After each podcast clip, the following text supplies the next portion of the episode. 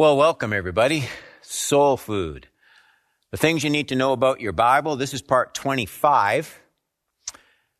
Don't forget, by the way, next Sunday morning, 10 o'clock, here in the sanctuary again. It'd be nice. Boy, it'll be nice. It's not the percentage we want, but it's going to grow. Make sure you register. Register online. We'd just love to have you. You can expand your appetite for God's Word. We started this last Sunday night, and I want to finish it tonight. You can expand your appetite for God's Word. And the text we've been studying, just one verse for now, Psalm 19:11, where David says, I have stored up your Word in my heart that I might not sin against you. Everybody knows that verse. So last week we started to study David's practice. I have stored up your word in my heart. We studied what he did. He stored up the word. And then we studied where he stored up the word in his heart. And the main idea there was that by storing up God's word, David wasn't just talking about reading it. He was actually talking about what he did with it after he read it or had it read to him.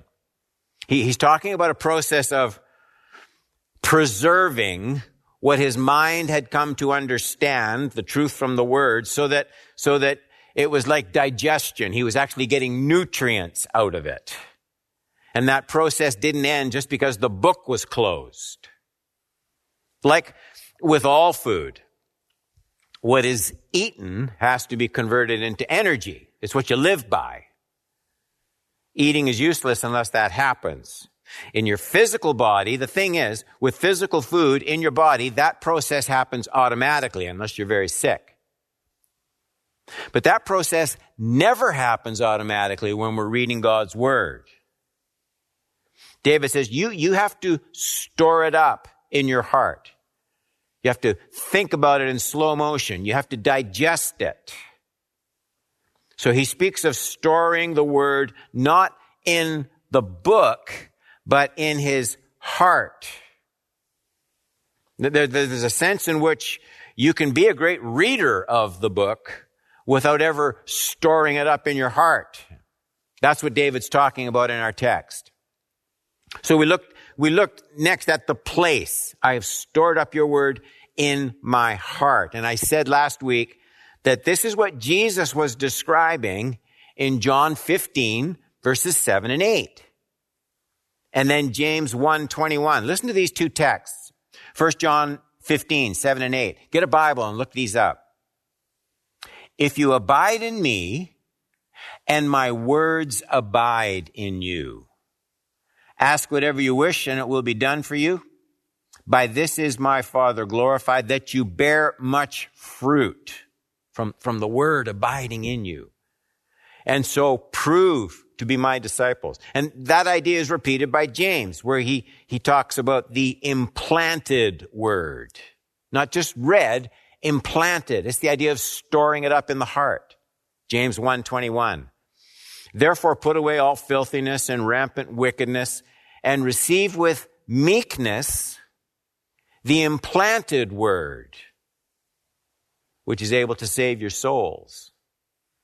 The old King James, thinking back, used to talk about the engrafted word. Receive the engrafted word. It's a striking verb. It comes from the world of gardening, and it refers to linking one kind of tree onto another in such a way that the life of the one flows into the other.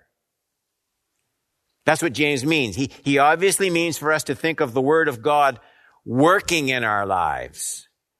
But in a sense, the Word not just being located between the leather covers of your Bible or on your smartphone or your tablet, but now in a living way, it's engrafted so that its life flows into my life. It's that same idea. It moves from paper to the cells in your mind and in your heart. This is a process. It's easier to read about than to actually describe. Storing up the word in the heart, it's like being affected by the word through a constant remembering, a constant inward reminding. It's like a constant inward counterweight to my own fallen desires. Of course, all of this relates to the last part of our text. David didn't just read the word aimlessly. He said he treasured the word in his heart because he had made this discovery, that I might not sin against you. So he found, as he loved, studied the word, put it in his heart, rethought it, reapplied it, remembered it. He found a change coming into his life. He found holiness growing in his heart. He found his desires were experiencing a kind of a metamorphosis. Things that were ugly were turning into things that were beautiful. He wanted the right things. He found freedom. James talked about it. James 1:25. But the one who looks into the perfect law, the law of liberty, and perseveres. So this isn't just reading. Perseveres in that law of liberty, being no hearer who forgets, but a doer who acts, he will be blessed in his doing. The law of liberty. That's it exactly. Divine possibilities, James says. They will open up. So the word treasured in David's heart was unclogging his heart. There was fresh power, fresh life. And so he treasured the word. He stored it up. He stored it in his heart. And the purpose was that I might not sin against you. All right, I have a couple more thoughts I want to look at tonight. One, studying the word will be a dry, empty process unless it's read with an eye to personal sin. And the reason I'm mentioning this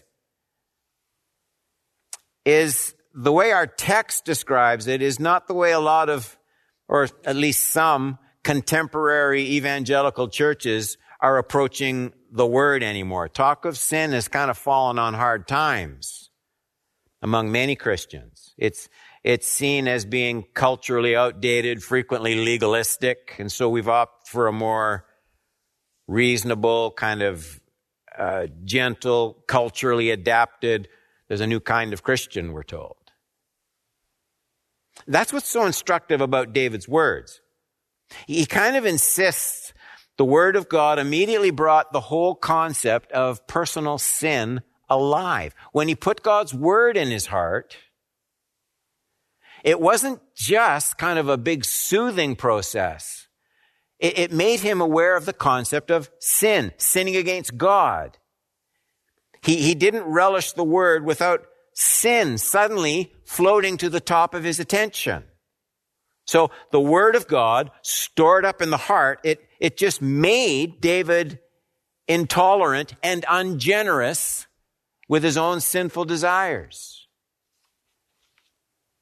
I mean, this might be what at least some need to relearn from this text. We need to see how, when David speaks of loving and valuing God's word, storing it up in his heart, he isn't just thinking of the beauty of its language or the power of its imagery or the greatness of its principles. He's thinking about sin.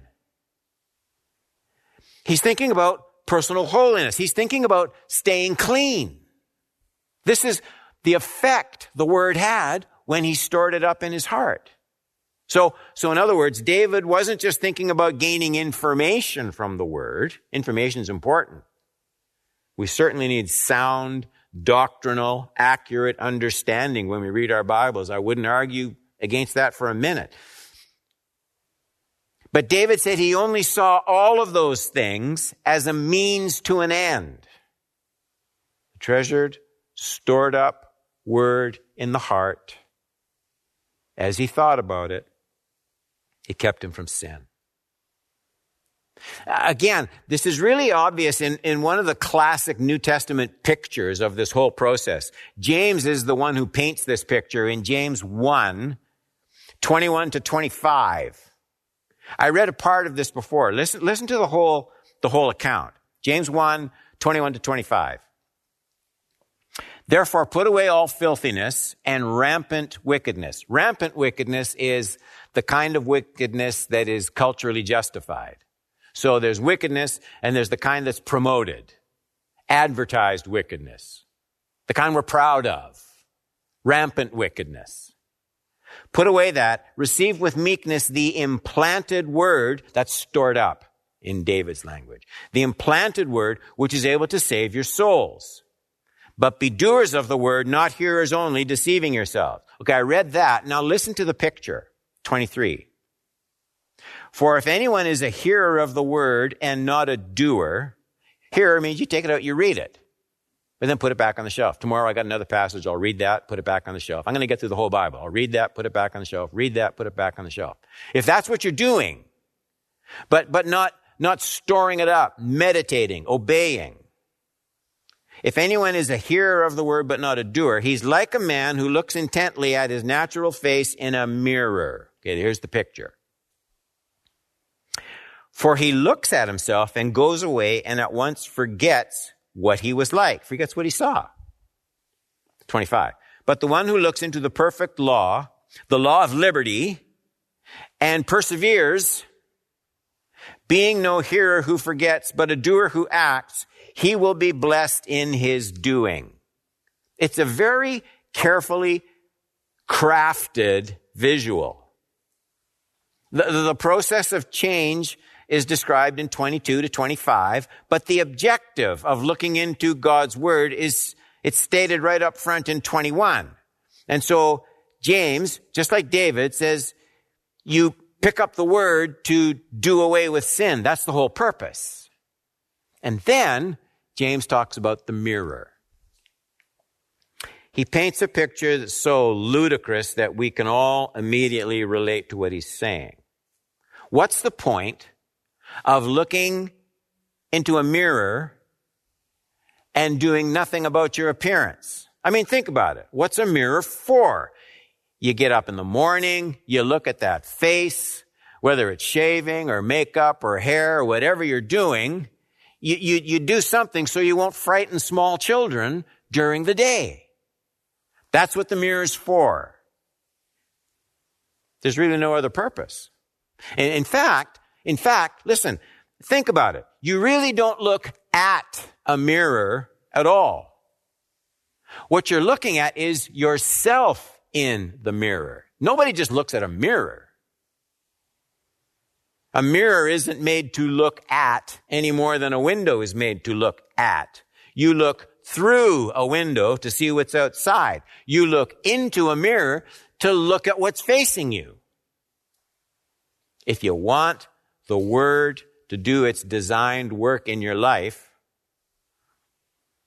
read it with an eye to holiness, personal sin. That's what it was designed for. That's what the mirror is for. That's what the word stored up in the heart is for. Look for good examples to follow, bad examples to shun, commands to obey, promises to treasure, warnings to heed, but always, always, always read looking at your own heart. Okay, point number 2. The word treasured in the heart is designed to be the store out of which the rest of your life flows. I mean, I've already looked at this in principle. I just want to, as we wrap up, I want to look at it really specifically now. So David gathered up the word the way a squirrel gathers up nuts for winter. He hid the word, stored up the word deep within his heart. And as we're studying right now, he did this for a future purpose, that I might not sin against you. And I want to look briefly at the process of how our lives get changed into godliness. How does that happen? How our lives are changed by the word. And David wasn't the only one in the scriptures to address this issue. Jesus spoke about it really clearly. I want to read this and then look at the principle. Matthew 12:35. Jesus said, the good person out of the good treasure brings forth good, and the evil person out of his evil treasure brings forth evil. And I just find it interesting that Jesus actually picks up David's very word, storage. I've stored up your word in my heart. And Jesus says the good person out of the store, the treasure stored up. Of course, there are good things in the heart and they're bad. But that's not the main issue of the passage.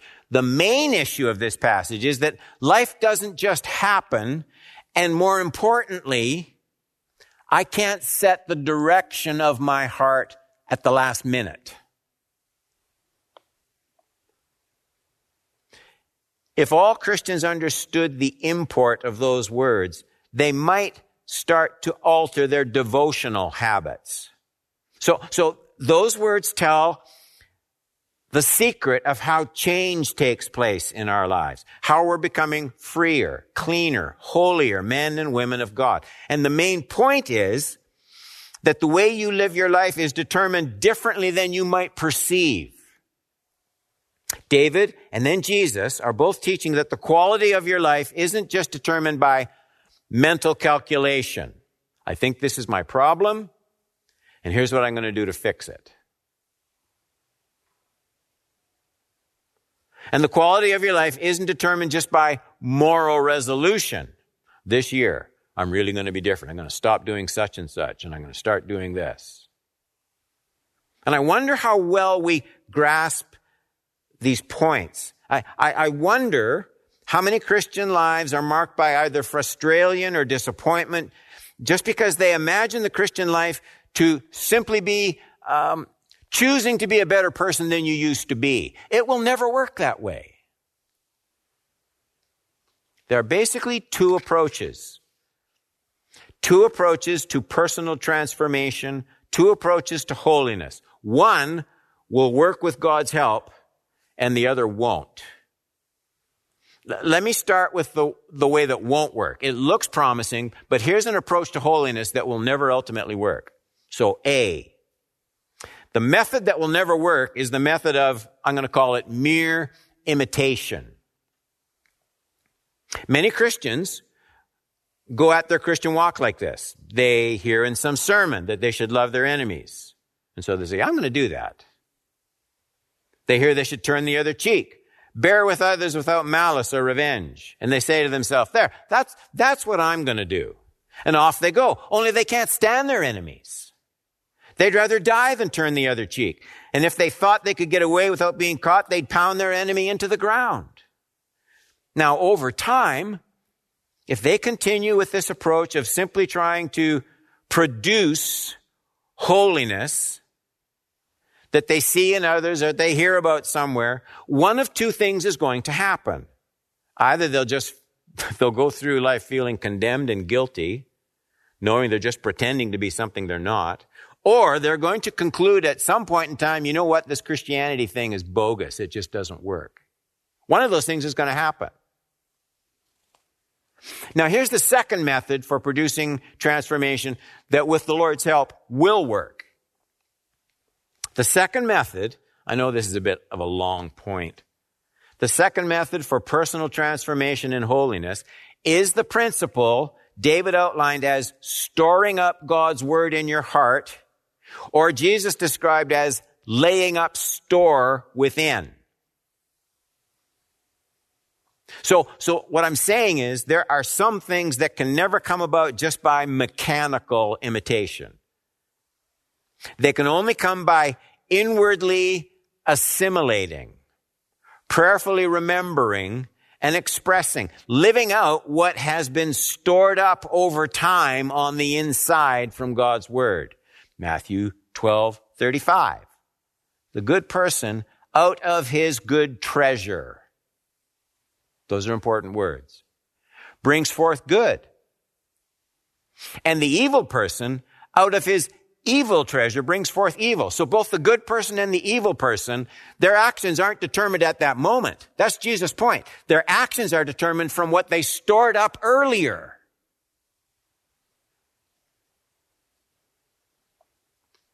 It is as we remember all of this that we see the sense of Paul's instruction to Timothy that he should, quote, exercise yourself unto godliness. Not just be godly. Exercise yourself unto godliness. What wonderful words. Now, you may or may not feel godly yet, or you may have a long way to go, but that's not the point. You can start exercising now. You can immediately start to build up in your heart what you want to see fleshed out in your life later on. Remember, Jesus said everything that is to come in your path to Christ-likeness must be drawn out of what you have stored up in your heart. That's the same as what David was saying. I've stored up your word in my heart that I might not sin against you. Jesus said his words were like living bread, not a moral list. You feed on bread. You read a list. There's almost nothing more important to remember than that.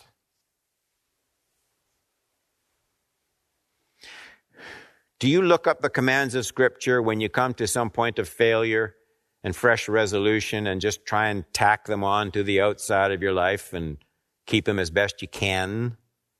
Or have you taken the whole lifestyle of discipleship, the habits, the exercises, the nutrients, that make commandments keepable? If my words abide in you. That's what Jesus is saying. Actions are determined by the storeroom of your heart.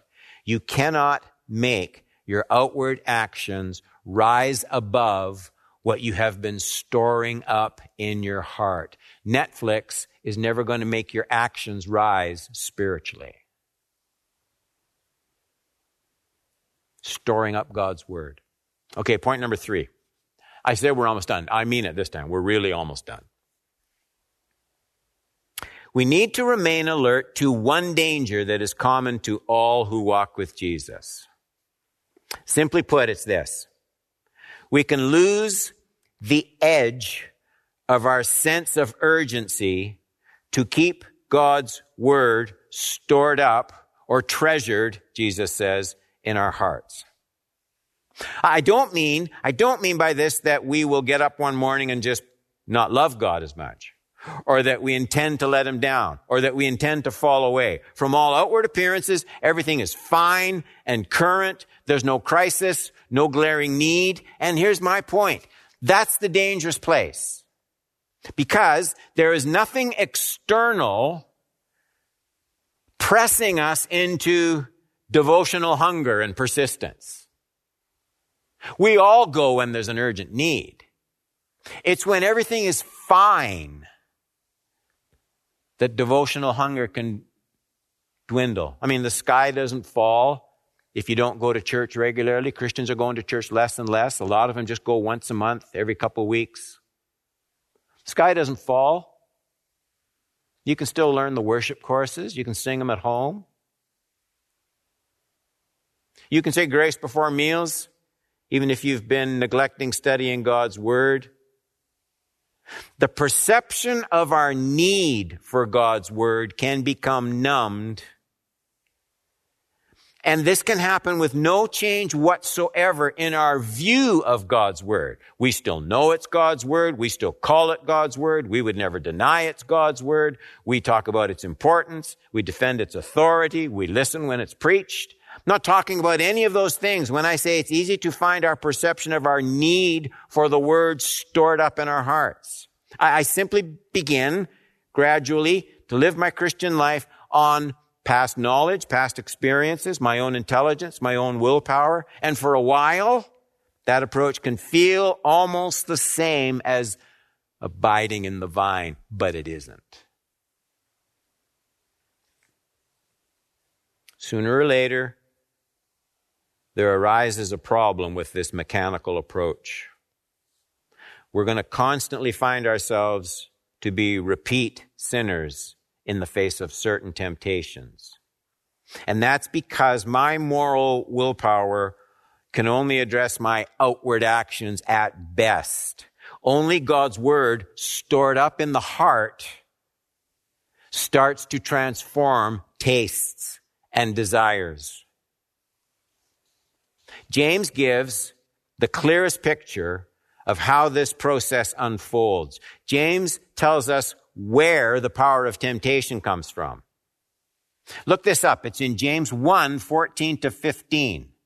And James says, each person is tempted when he is lured and enticed by his own desire. There's the money words.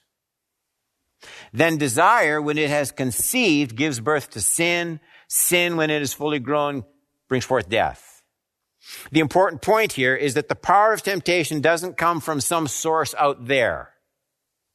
It looks like it and it feels like it. The power of temptation comes from in here. Temptation comes from inward desires, James says. Sin starts inside your own skin. Remember our text, Psalm 119:11. I've stored up your word in my heart. James says, where does sin come from? We just read it. James 1, 14 and 15. James says sin comes from the desires that are in your heart. Now, where's the best place to put the word? Put the word of God in the same place where your sins originate. And your sins don't originate in the pages of this book. Don't keep the word there. Your sin originates in here. You need to get this in there, because that's where sin originates. It's such a profound insight. Let it live by the way you think about it. Place it where your desires are formed. Pray it to life every day in advance of the temptation to sin. Because when temptation comes intense, we don't see the wickedness of our own desires unless the word of God is stored there and we're pondering it there, treasuring it there, slowly thinking about it there. So heed this one verse reminder from David. You're going to need it. Because once you and I commit ourselves to following Jesus, listen to the Holy Spirit and live in the Word, that's when we start to exercise ourselves unto godliness. Here's the thing with exercise. I've heard this to be true. Any exercise can occasionally find its own level of unexcitement. And when those times come, remind yourself of a truth that every serious exerciser knows. After you've conditioned your life around a certain regiment, when you've reached a certain level of inward conditioning, you will find you do not feel as immediately affected by continuing to do the program as by stopping the program. That means the battle is one of persistence. I've hidden your word in my heart, that I might not sin against you. Christians don't fail the Lord. They don't lose ground because they fail too often. They lose ground because they quit too soon.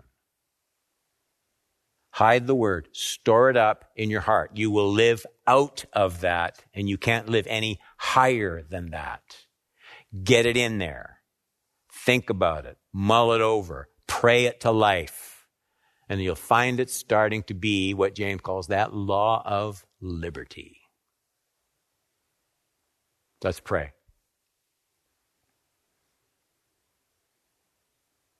Thank you for this truth from your word. We'll forget it by Tuesday next, unless we hide it in our hearts.